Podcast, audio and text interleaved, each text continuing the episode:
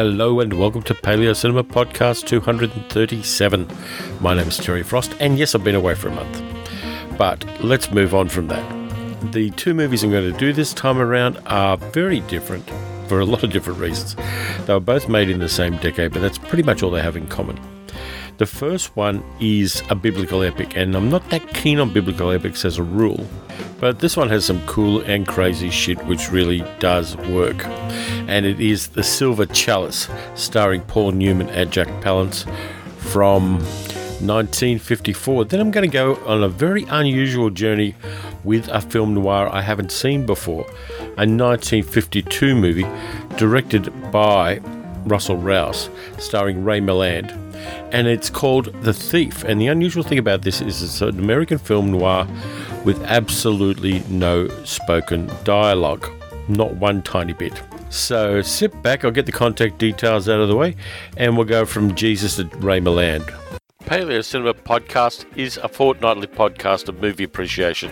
There's only one rule, and that is the movies have to be more than 20 years old, and I have to like them. I'm going to be looking at the history of the films, the social context in which the films were made, and relate that to the way movies are now. Feedback is very important, so you can leave reviews on iTunes. You can also go to feedbackpaleo, P A L E O, at gmail.com and drop an email or a voicemail by MP3. Or you can go to the Paleo Cinema Cafe on Facebook. Now, please be aware that this podcast may contain adult language. So, if you don't want to have to explain it to your kids, don't listen to it when the kids are around, unless you have incredibly hip children. Okay, so how is everybody? Um, we're doing okay here. We, get, we actually went for a drive during the week. Did uh, three hours or so out to a place called Mount Arapiles, which is a mountain sticking out of a dead flat plain where they harvest um, wheat. Um, it's about 1,275 feet for people who are metrically challenged, or about 300 odd meters up. And uh, we drove to the top of the mountain, climbed around for a little bit, and got some fantastic views. I do not know at all why a movie has never been made around there because it's a perfect action film kind of location. It's got beautiful craggy rocks. It's um, scenic as fuck and even in the winter, it's beautiful. You can take a look on my Instagram. If you go to at Cult Guru on Instagram, you'll see some of the pictures I put up. But yeah, really loved it. Uh, with, there's a town near it called Natimuk, which we'd heard cool things about. It's a kind of alternative hippie town. It was shut. We went there on a Friday and it was shut.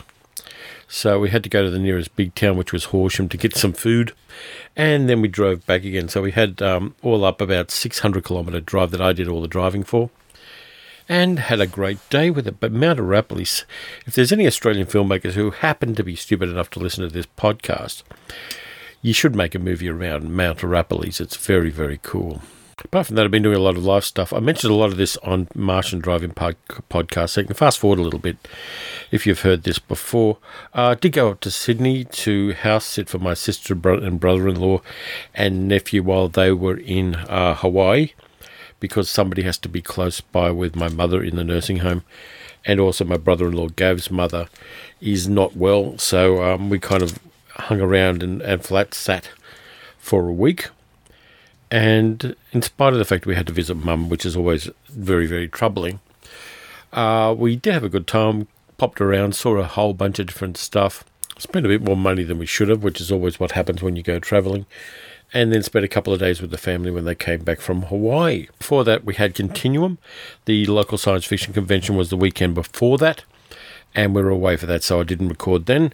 Uh, that was pretty good. I did two panels, one of which was about making Australian superheroes, and we kind of thought some up off the you know, off the top of our heads in the spur of the moment and had a bit of fun with that. And the other panel was on at night time. We had a really great audience. They were very responsive.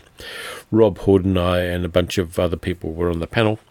And we talked about the Universal movie monsters. So we had a lot of fun with that.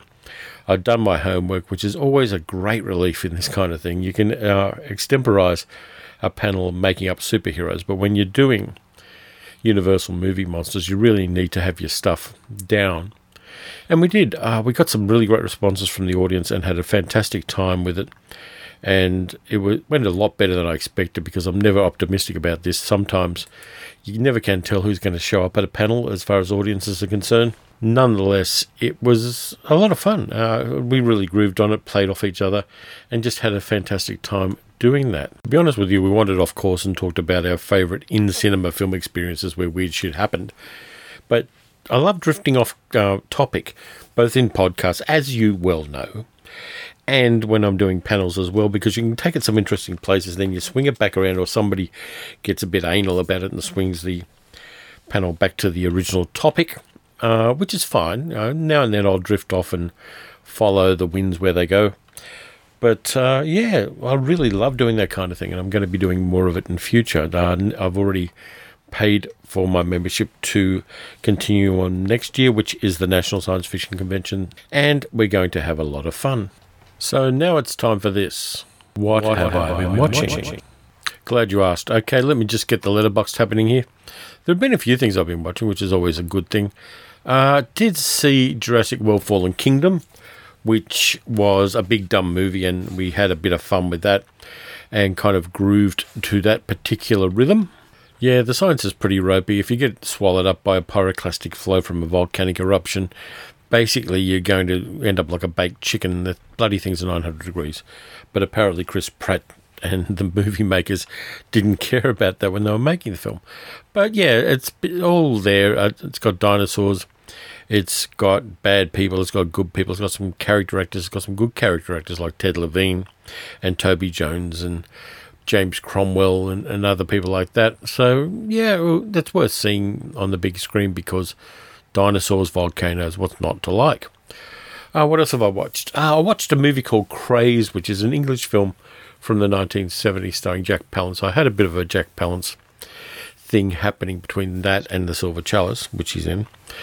Um, yeah, this one's about a kind of weird bisexual antique dealer played by Jack Palance in a very miscast role, who comes under the influence of an African idol which tells him to make sacrifices to it, and he does, and everything goes really shitty.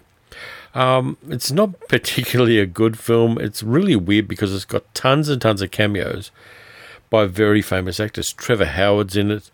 Dame Edith Evans is in it. There are a whole bunch of different actors who came in for a day, did a little bit for the film, and then popped off again. So it's good fun to watch for that.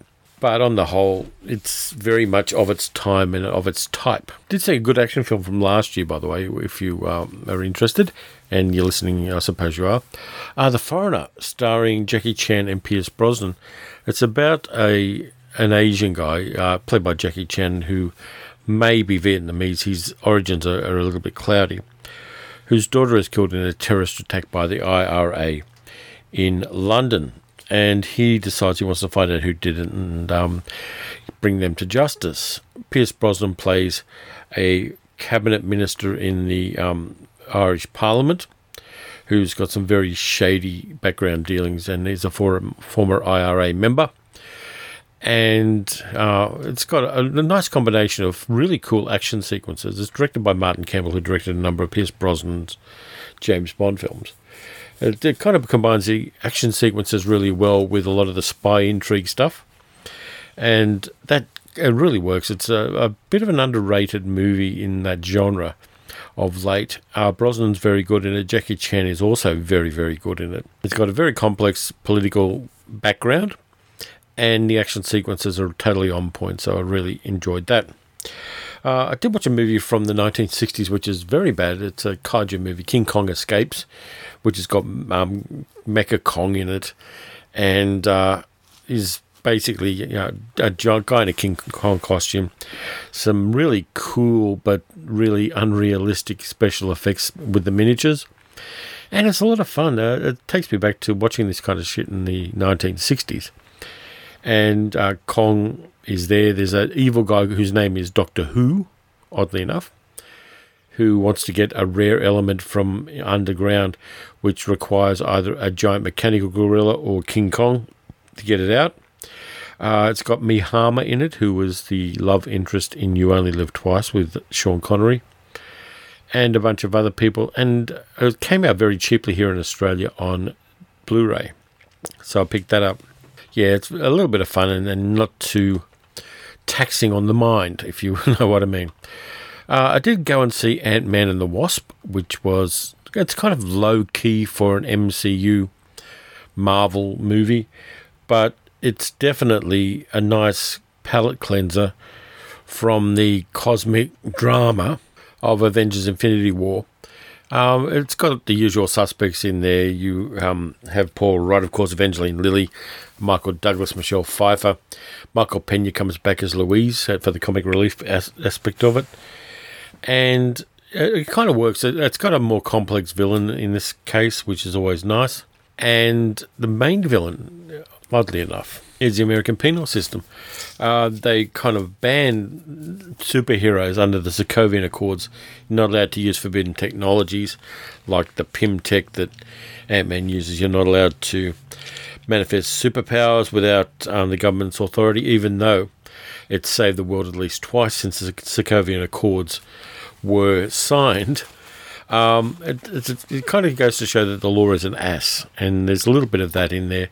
It's very lightweight. There are two post credit sequences, by the way. Second one's totally irrelevant. First one, yeah, you kind of need to see, but the second one is dumb and superfluous. So we saw that, of course, making the mistake of seeing it with the school holiday crowd, which is always a pain in the ass and not to be recommended. Uh, then I watched a few movies on disc. Uh, to watch Dr. Cyclops, the 1939 American horror movie starring Albert Dekker, and it holds up well. I love the saturated uh, Technicolor in this one. I like the fact that Dr. Thorkel is a total fucking moron in some cases and a total megalomaniac in others. And the kind of forced perspective and other tricks they use to have the miniaturized humans in it still kind of hold up well. You know it's not real, but they use a couple of nice tricks to give a reasonable impression of a kind of shrunken down heroes fighting a full sized mad scientist. And it does work, it still holds up lovely. And it gets extra props for the fact that they have a female scientist in there who isn't just there to scream, which is kind of cool really approved of that. Now, uh, there's another movie from a couple of years ago which has also uh, an interesting female protagonist. It's a kind of low key horror movie called Happy Death Day, which is a kind of combination between a slasher pick and Groundhog Day. And it has a protagonist called Tree who spends her whole birthday in college. She's not necessarily a good person. She um, is dismissive to the people that she should like as friends. Um, she's a little bit promiscuous, which I'm never going to complain about in anybody. Your sexuality is your own business, and how you manifest it, go for it as long as you're not hurting people. And at the end of each day, a masked killer stabs her or kills her in some way, and she come, bounces back to the next morning for another chance to find out who it is and to stop them from killing her so she can move on to the next day. Uh, the only problem is a beautiful complication in this, where she gets hospitalized at one stage on one of the iterations of the day. And they find she's got a whole bunch of physical injuries in her body that she should be dead for, but she isn't. So each iteration, she's getting weaker and more and more wounded by the previous deaths. And so that gives her a kind of natural limitation on how many times she can bounce back and forth through time before she's not going to be able to do it. She'll ultimately die regardless. Which is kind of nice. It, it ups the ante on it. Uh, it's not a particularly big budget. They are doing a sequel, Happy Death Day 2, which kind of tells the story of how she bounces through time. Yeah, it kind of worked. It, it's um, not groundbreaking in any way in the horror genre, but it's a good, honest effort. And I enjoyed it at that level. Saw a really bad low budget Nick Cage movie from uh, last year called The Humanity Bureau. You don't need to see it. That's all I'm going to say. Uh, and I saw a couple of uh, documentaries too. First one is a doco from, on Netflix called The Last Laugh, which is about whether you can make jokes about the Holocaust. And they talk to a number of Holocaust survivors and Jewish comedians, including people like Mel Brooks, Sarah Silverman, uh, Gilbert Gottfried, and a bunch of others, and just kind of talk around the subject within that context of taboo subjects for, for comedy. And they get a whole bunch of different opinions on it. And all of the opinions are valid. No, there's no weighting towards, yes, you can make jokes about the Holocaust about that. But they kind of go into the mechanics of how and under what circumstances you can make jokes about subjects that are very up in people's faces for some people, and for other people are are a, freedom of speech issue, and that's kind of interesting. I like the way they handled it. It does give a lot of different viewpoints and it has a complexity to it that I admired. Not an easy watch at times because there are um, Holocaust survivors talking about their experiences. And I know for at least some of my friends that's an incredibly triggering thing. But it is a good effort to talk about the fact that you can have differing opinions on things and still be civil about them. And there's a couple of really interesting scenes with Holocaust survivors riding gondolas through that um, Venetian part of Las Vegas. And two of them are talking about one of them uh, is a survivor who has retained her sense of humour and talks about that. She's a professional um, speaker about surviving the Holocaust and things like that. And she is in the boat with another woman who lost more as far as her sense of humour is concerned by her experiences in the camps. And they're kind of talking to each other and supporting each other while having very different viewpoints on the world based on their experiences. It's a beautiful moment and a very complex moment. And the documentary is quite nuanced and much more than I expected it to be. The other thing you should watch is uh, Hannah Gadsby's uh, Netflix comedy special, Nanette. I'm not going to do any spoilers on it, but you should really see it. It's a tour de force. It's probably one of the best comedy um, Netflix specials ever made. Uh, Hannah Gadsby's an Australian comedian. Uh, she's a lesbian and she talks intelligently about art history, about comedy, about the nature of comedy, the mechanics of comedy, and about her own life experiences. If you haven't seen it, definitely check that one out. So, anyway, I'm going to take a break now. My throat, for some reason, is getting a bit scratchy. So, I'm going to go and get some cough lollies and I'll be back to talk about the biblical epic done by Warner Brothers in 1954, The Silver Chalice, starring Paul Newman, Pier Angeli, and Jack Palance.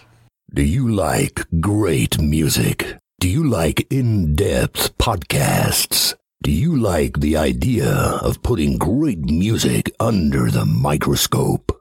If you answered yes, no, or fish to any of these questions, Love That Album is the show for you.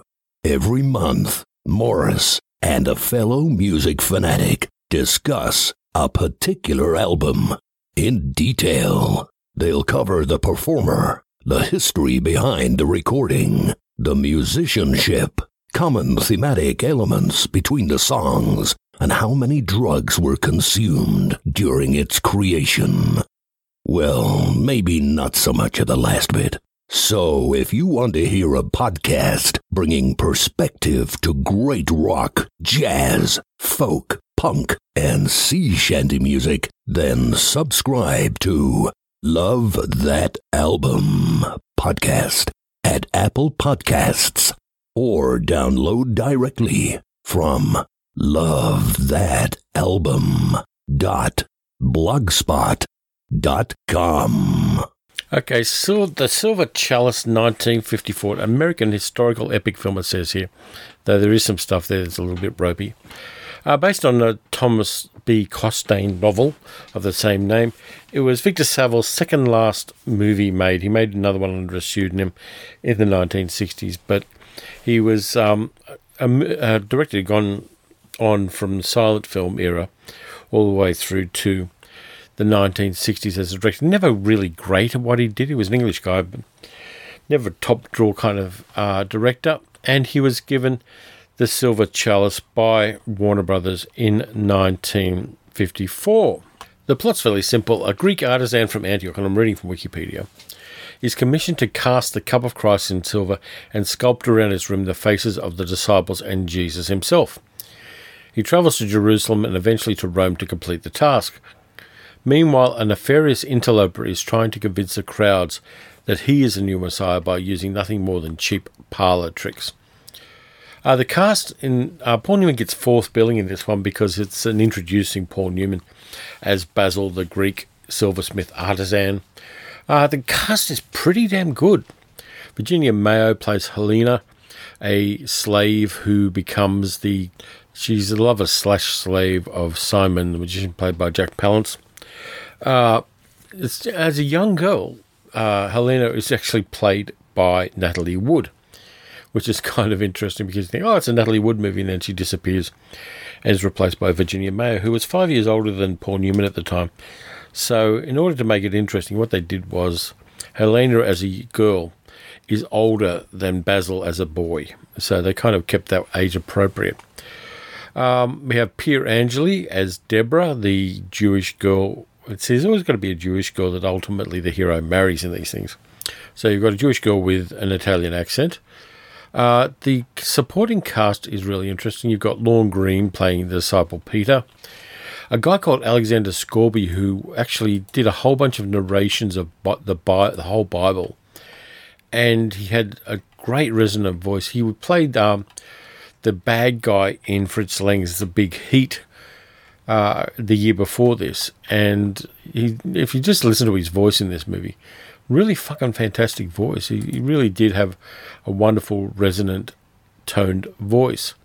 We have Joseph Wiseman playing one of the assassins who hooks up politically with Jack Palance as uh, Simon the Magician. Joseph Wiseman, of course, we know played Doctor No. Uh, let's have a look here. Herbert, Herbert Rudley, a character actor whose face, if nothing else, is familiar, playing Linus, who's a wealthy citizen of Rome we get E.G. Marshall turning up as the guy who actually adopts young Basil and makes him uh, a part of his family. E.G. Marshall, great character actor. Uh, he was in, amongst other things, 12 Angry Men, of, of, which I spoke fairly recently on the podcast. We get Australian actor Michael Pate showing up as Aaron Ben Joseph. He only gets a couple of scenes, but it's always nice to get an Australian in there. It makes me feel reassured. And we get Albert Dekker from uh, Dr. Cyclops turning up as Kester. He's almost unrecognizable because he's got a big wig and a big beard, and um, there aren't any close ups of him. There, there, aren't a hell of a lot of close ups in this film, to be honest with you, apart from on wonderful people like uh, Jack Palance. But uh, yeah, so the supporting cast is really interesting. But the star of this show, it isn't Jesus, it isn't God, it isn't any of that shit. It's actually the production design and the set design which is ultimately wonderful. It's I can't take my eyes off it when I watch it. It was by a guy who predominantly did theatre um, design, a guy called Rolf Gerard. And he's done all of this movie, even the large scale sets in this movie and all of the matte paintings and things are done semi abstract. So none of it looks realistic. It's there are lots of geometric patterns in the sets of this movie. It's almost sketched in in a way that gives it a very theatrical look of, of an enormous budgeted theatrical production. And I like that. It kind of makes it much more interesting than it would be otherwise. The other thing that they do, which is kind of interesting in this film, is they kind of underplay the God stuff. There's actually nothing supernatural that appears in this movie. Usually with biblical epics, you get a lot of supernatural stuff and miracles happening and, and things like that.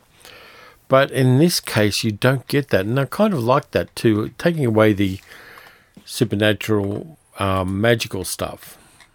And of, of course, Jesus's miracles are referenced in the movie, but they're kind of off screen. They, they're something that people remember because the whole movie takes place after Jesus has jumped, you know, jumped on the rainbow.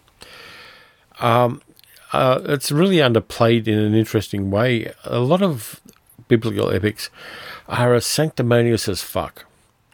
And that kind of puts me as a non believer off. I really can't stand the piety that's expressed in sickly sweet terms by, say, uh, Cecil B. DeMille biblical epic or one of the other ones that were done in the 1950s. Now, this one didn't have a particularly enormous budget for a biblical epic.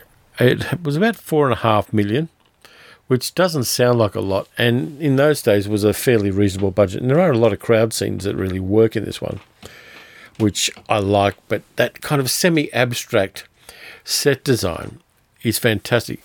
Go and find the trailer on YouTube, and you'll see what I mean by that. And see, that's a segue because now I'm going to play you the trailer for The Silver Chalice. You stand in the streets of ancient Antioch, where Caesar's legions proclaimed his pagan power and the lash enforced his law. Ride the trade routes to the holy city, then as now torn by strife and doubt, where Joseph and Luke guarded the Grail. Then across the sea to the grandeur that was Rome, where Imperial Nero, corrupt and sensuous, wiled away the glory of an empire. And you'll know the intrigues and the jealousies, the infatuations and the fiery loves, the mortal conflicts and the immortal moments of the people whose lives were strangely woven into the destiny of the cup. Deborah, who found her soul in her faith, but lost her heart to a pagan. Simon the magician, who tried to fight an ideal with an idea. Helena, the slave who ruled the man who nearly ruled the world. Basil, the pagan, whose gifted hands shaped the silver chalice. But all the symbols and relics of his supremacy must be crushed out of existence. I am told one such exists a wine cup which he used. I charge you to find it and bring it to me, and together we will crush it. Now let me see those knives. Helen, I love you. You must leave Simon and come to Rome with me. I love you as I've never loved any other man. It would have been very easy, Deborah, when we were in the desert, to yield to the temptation to be your husband. I confess I was trying to take advantage of my last hour alone with you. This woman of his secretly conspired with Peter to destroy him. Peter, it is not true. Take this woman to the top of the tower and throw it off. Okay, so that'll give you the gist of it. Uh, the two things I love about the movie. First thing is that production design, which is pretty much in tones of grey, black, and white, which sets off the costumes of the people in the movie quite nicely. And also, um, Jack Palance's performance as Simon the Magician. I remember seeing this movie when I was a kid. I was a very young child. It would have been on a black and white TV with not an enormous screen. And I loved a couple of things in there. I loved his death scene, which is fantastic. But also, he did a whole bunch of magic tricks. Some of the magic is done in camera using um, some props, of which magicians and people who are into magic will be very familiar. There's uh, decapitating the lady kind of thing, pouring wine from one glass to the other, and the glasses are progressively smaller. And uh, all of those kind of little bits and pieces are part of this. So you've got a little bit of um, stage magic going on there. And Simon, played by um, Jack Palance, who is over the top fucking crazy. Uh, we forget how good an actor this guy was. If you have a look at the big knife, and in this one as well, this one he just chooses scenery. He really is going way over the top, but it lifts the film. It gives it an energy that wouldn't have had otherwise. And so it's perfectly justified. Uh, Paul Newman as Basil is pretty dull. In fact, there's that story which is not apocryphal that when this was going to be shown on TV in the 1960s in the US, Paul Newman took out a full page ad in the paper apologising for it and calling it one of the worst movies of the 1950s. I don't think it is. I think there are worse movies in the 1950s and I'm not going to name them, but there are a lot of them. This one is visually interesting. It's in CinemaScope, so it's got that beautiful widescreen cinematography, and that um, production design just kind of lifts it. There are some really weird scenes in this film as well. There's a scene where there's a kind of feast for Nero, played by Jacques, uh, Jacques Aubuchon, where they go through the entire menu of the meal, including dormice and lark's tongues and all that kind of thing.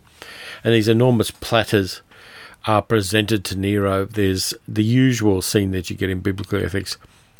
epics. Did I say ethics? Epics, where you get um, a dance sequence by professional dancers in skimpy costumes, writhing around. They're almost inevitably scantily clad women, but there are some that have some scantily clad men as well.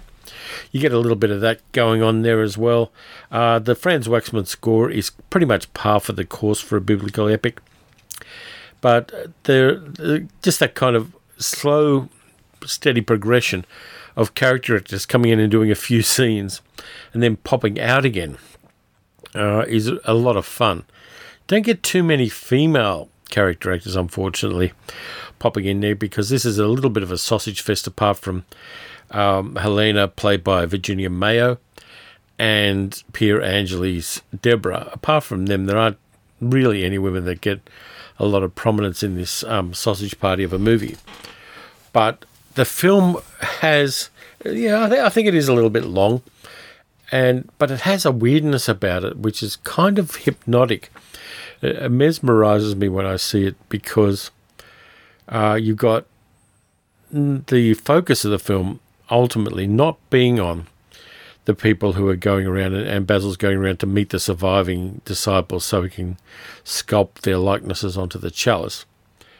Um, that stuff's kind of drags the movie down compared to the outrageous over the top scenes with Simon the Magician and Helena and uh, even Jacques Aubuchon's Nero. Those kind of scenes lift the film up. So, in essence, the film's less about Christianity and more about the politics of the Roman Empire at the time. And that, and also stage magic. I don't think there were too. It has a feel, and this is just an impression that I get. It has the feel there weren't too many people involved that were devoutly Christian. They knew they had to do a biblical epic. They had this novel as a property, and so they made the film. But what they decided to do instead was make it visually interesting, make it somewhat campy and outrageous. Uh, there's a costume that uh, Jack Palance wears, and in the final scene that he's in the film, which is basically a leotard with what looks like black cartoon sperm cells all over it, and a big cape. Uh, so uh, there's an outrageousness about this film, kind of hidden under the surface, which, if you watched it when you had a couple of drinks or maybe even a little bit of a chuff, you could appreciate a lot more than you would just casually viewing it. It really is a mad piece of film. And uh, ultimately, the good guys win, and Deborah and Basil, who are married for political convenience more than anything else and social convenience, decide they love each other and they're devoted to each other and all that kind of thing. And the chalice gets finished because Basil can't picture the face of Jesus until he has a conversion to Christianity and he sees it. We don't actually see the face of Jesus on the chalice because the sculpture he does of the face of Jesus is turned away from the camera. But he has that kind of, you can see from the three quarters turned away, but you can see of the of the bust that he's got that kind of bony face, long face, Max von Sydow Jesus look.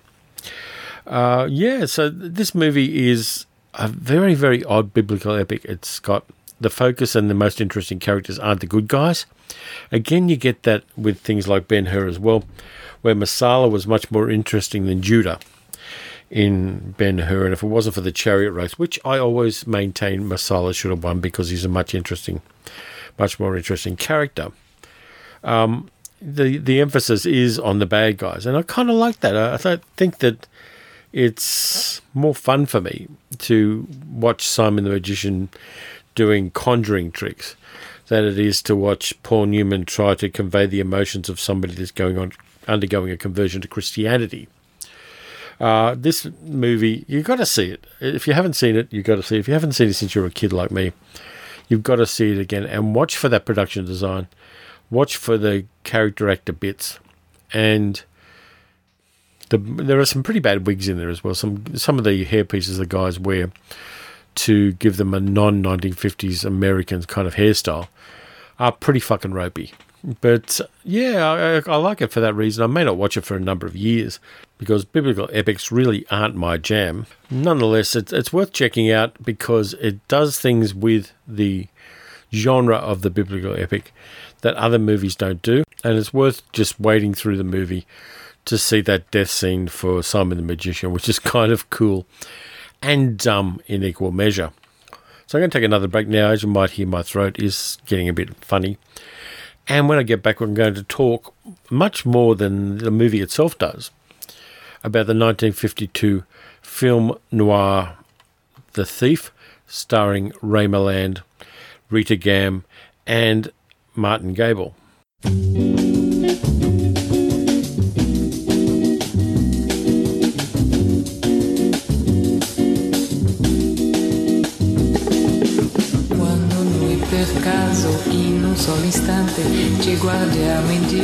Indifferentemente e pensiamo in fondo a cosa siamo. Quando improvvisamente ritroviamo tutti quei momenti che dobbiamo ricordare per poterci amare, noi comprenderemo cosa vuol dire veramente starsene per ore nel silenzio, stretti da morire.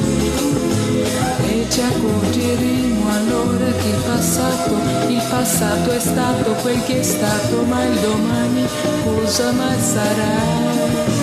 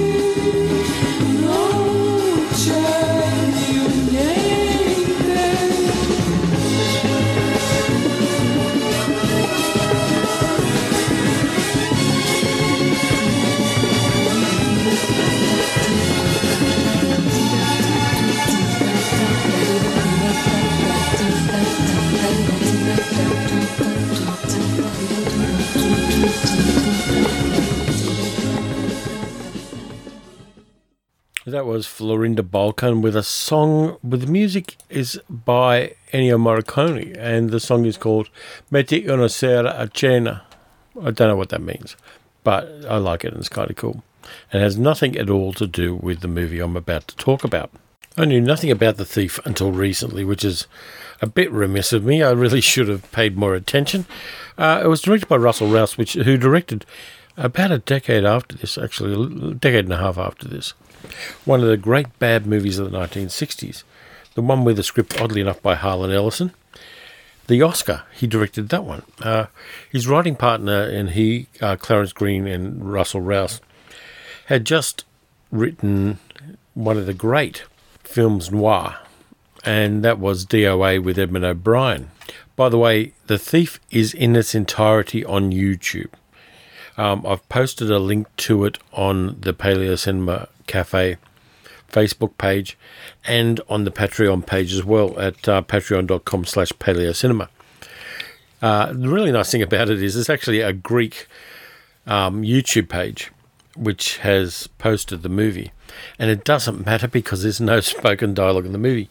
You don't need subtitles. And because there is no spoken dialogue in the movie, anybody from anywhere can watch it and enjoy it without the problems of subtitles or dubbing, which is kind of cool. And I hadn't thought about that when I was watching the movie. As much as it is a film noir, it's also a spy movie with a lot of spy tradecraft in it. We get some very slick moves in here. We get uh, dead drops, brush passes, a car toss, all of these kind of things. Uh, I'll explain what they are. I probably should play fair with you. A dead drop is where you leave something at a mutually agreed site for your handler or the guy running you as a spy to pick up. So you get that in the Library of Congress in Washington, D.C., which is kind of cool.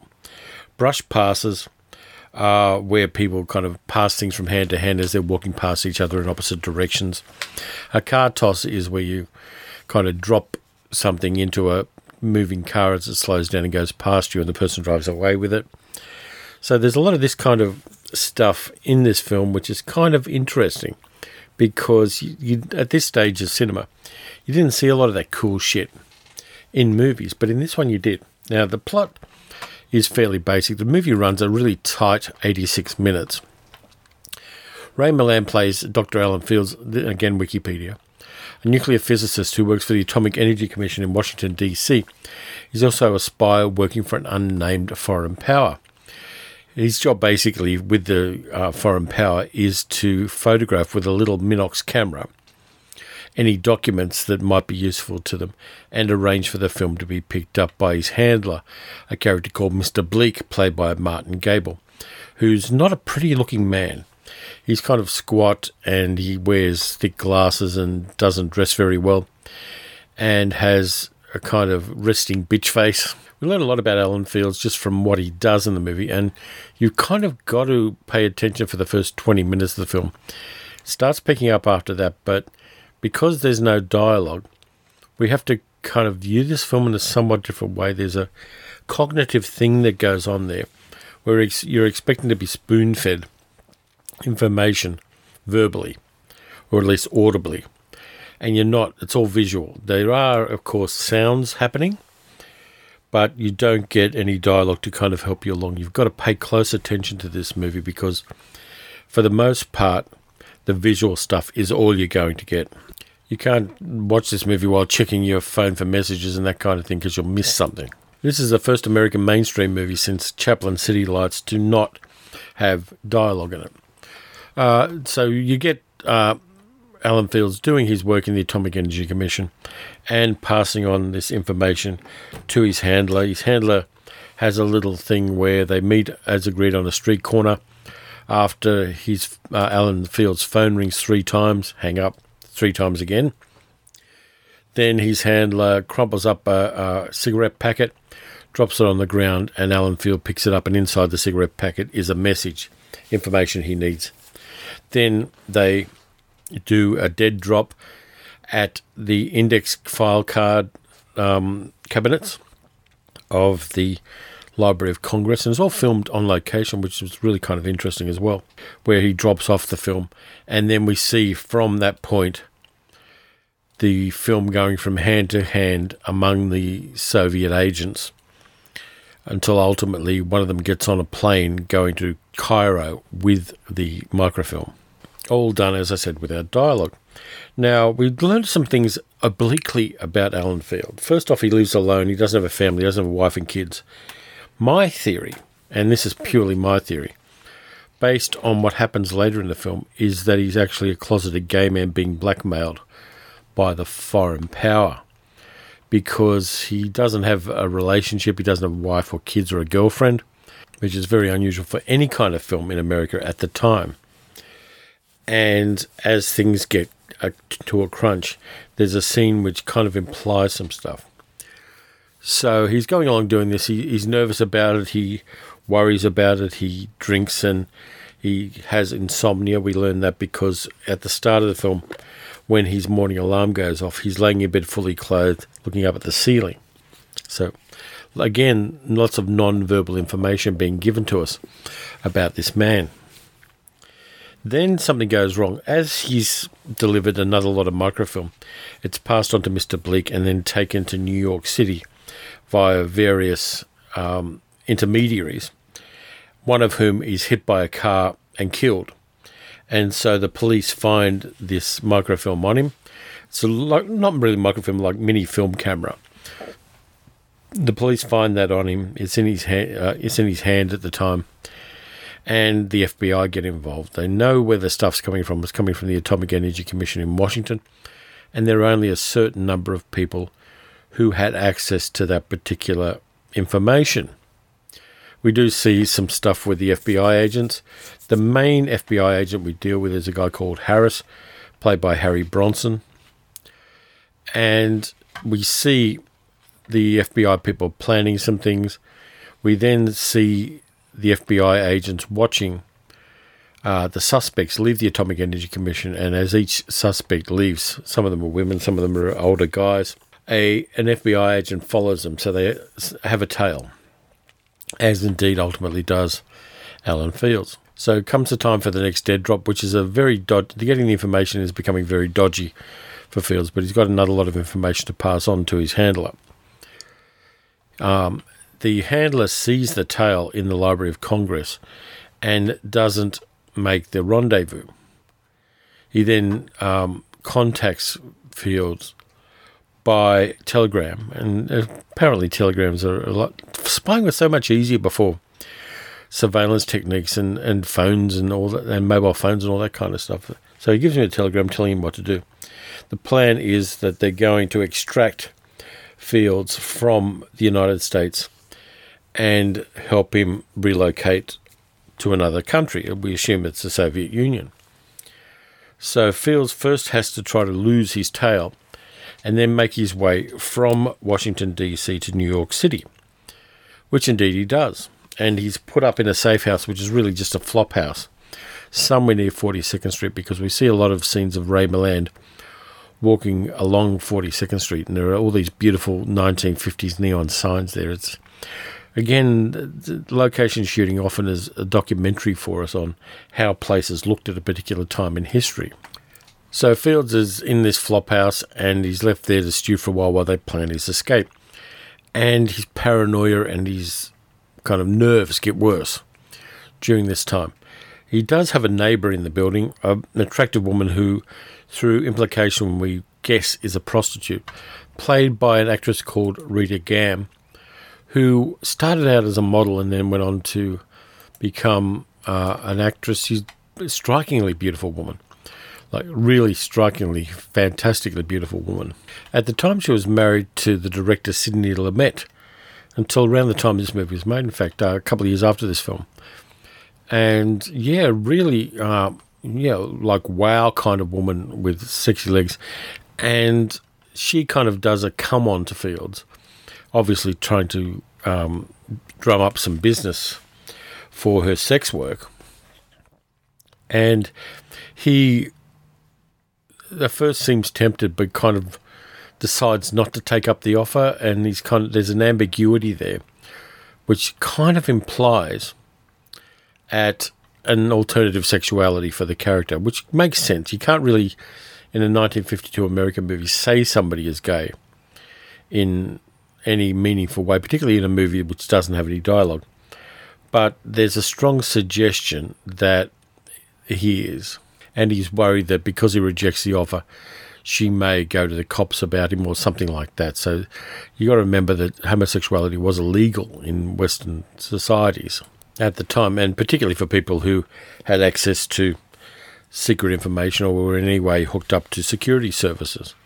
They were seen as a um, blackmail risk, which indeed this movie kind of shows that Alan Fields was. So from this point in the film, we get an escalation. We see him in various locations around New York City, Grand Central Station, 42nd Street. Uh, we see him also in Central Park at places I've actually been. And then he gets a message telling him to meet his contact, a woman who'll be carrying three books tied up with string, at the 86th floor lookout on the top, well, near the top of the Empire State Building. And Field does go there, but he's picked up his tail again.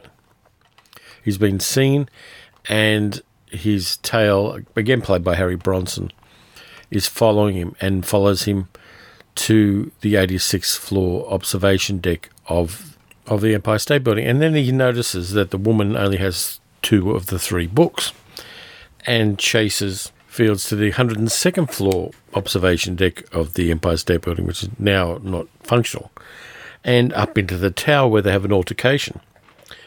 And that's that escalation from one guy in a room looking at the ceiling to him on the top of the world in, in essence and still on having fallen so far from where he was in other ways is really interesting that kind of juxtaposition with being way high above everybody else and yet being trapped makes for a really tense and interesting movie. It really does pay off if you just follow it. Uh, there's, as I said at the start, getting your head around watching a film in a different way is a really difficult thing. It's no small task to do that.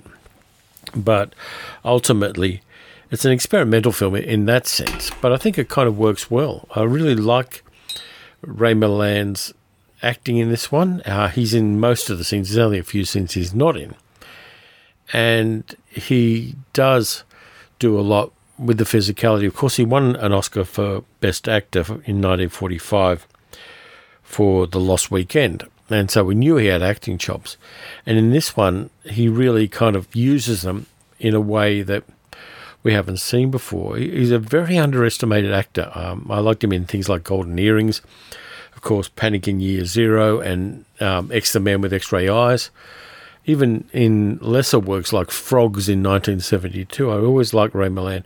Apparently, he was a prickly and difficult guy in real life, but for him to be able to carry a movie like this with no dialogue and very often in claustrophobic confines, he really does do a tremendously adept job at holding our attention.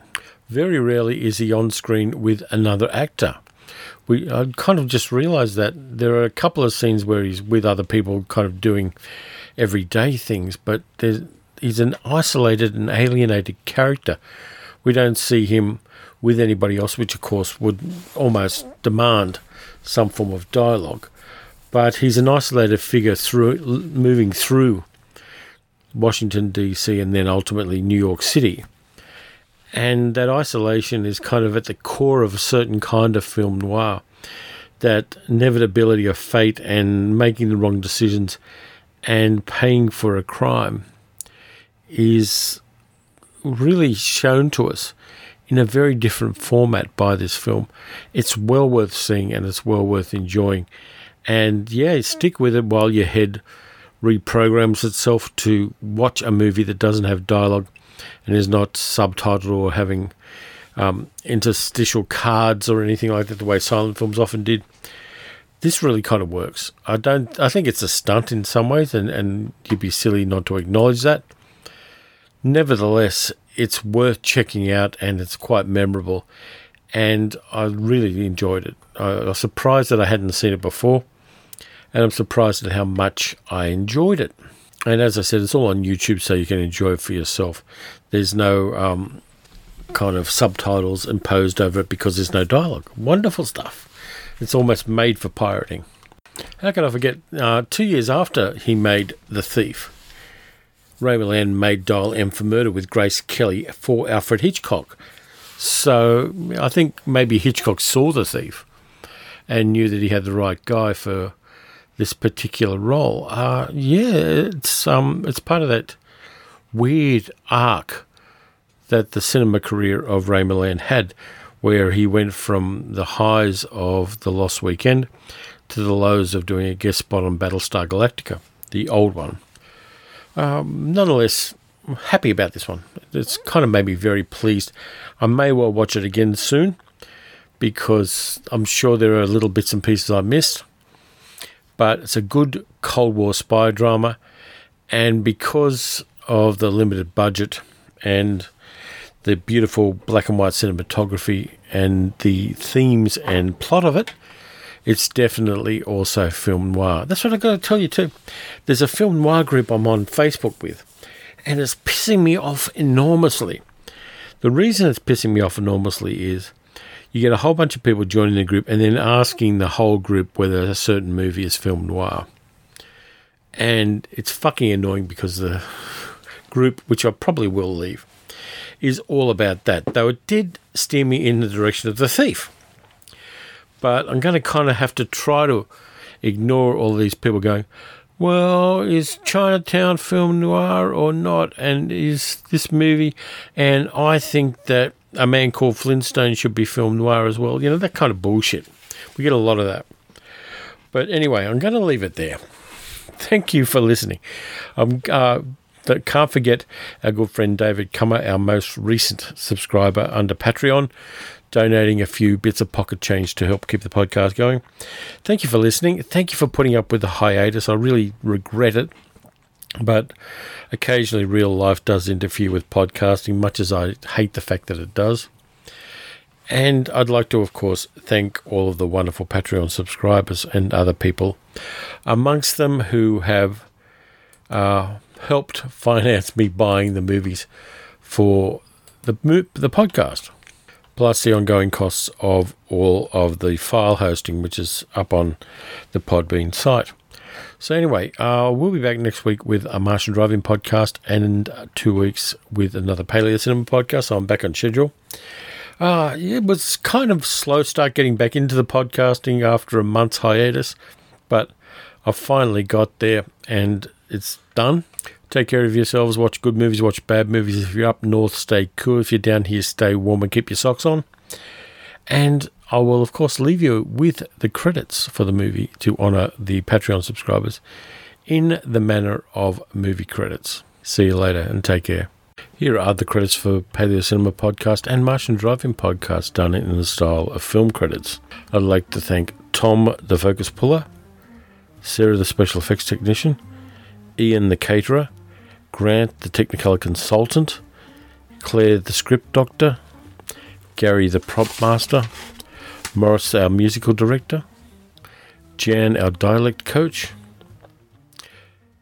Armin, our key grip, Matt, the rattlesnake wrangler, Elaine, our scientific advisor, Julia, the casting director, Chris, the camera operator, Christopher, the gaffer, Miss Jane, the wardrobe mistress, Tansy, our Foley artist, Alyssa, our location scout, Mark, the second unit director, Paul, the special makeup effects director, Tammy, the donut wrangler, Tim, our New York unit director, Steve, our spiritual advisor, Steve Sullivan, our script doctor, Dylan, the goat wrangler, Eric, the set security lead, Richard H., the set photographer, Mark D., the extra, David L., the extra, and Richard C., our transport co captain, plus Andrew, our necessary film critic. We have Kerry H., our accountant, and Kerry L., our other spiritual advisor. Thank you so much to all the patrons for dipping into their pockets and helping out with the podcast. This has been a Paleo Cinema Martian Drive-In production. The end.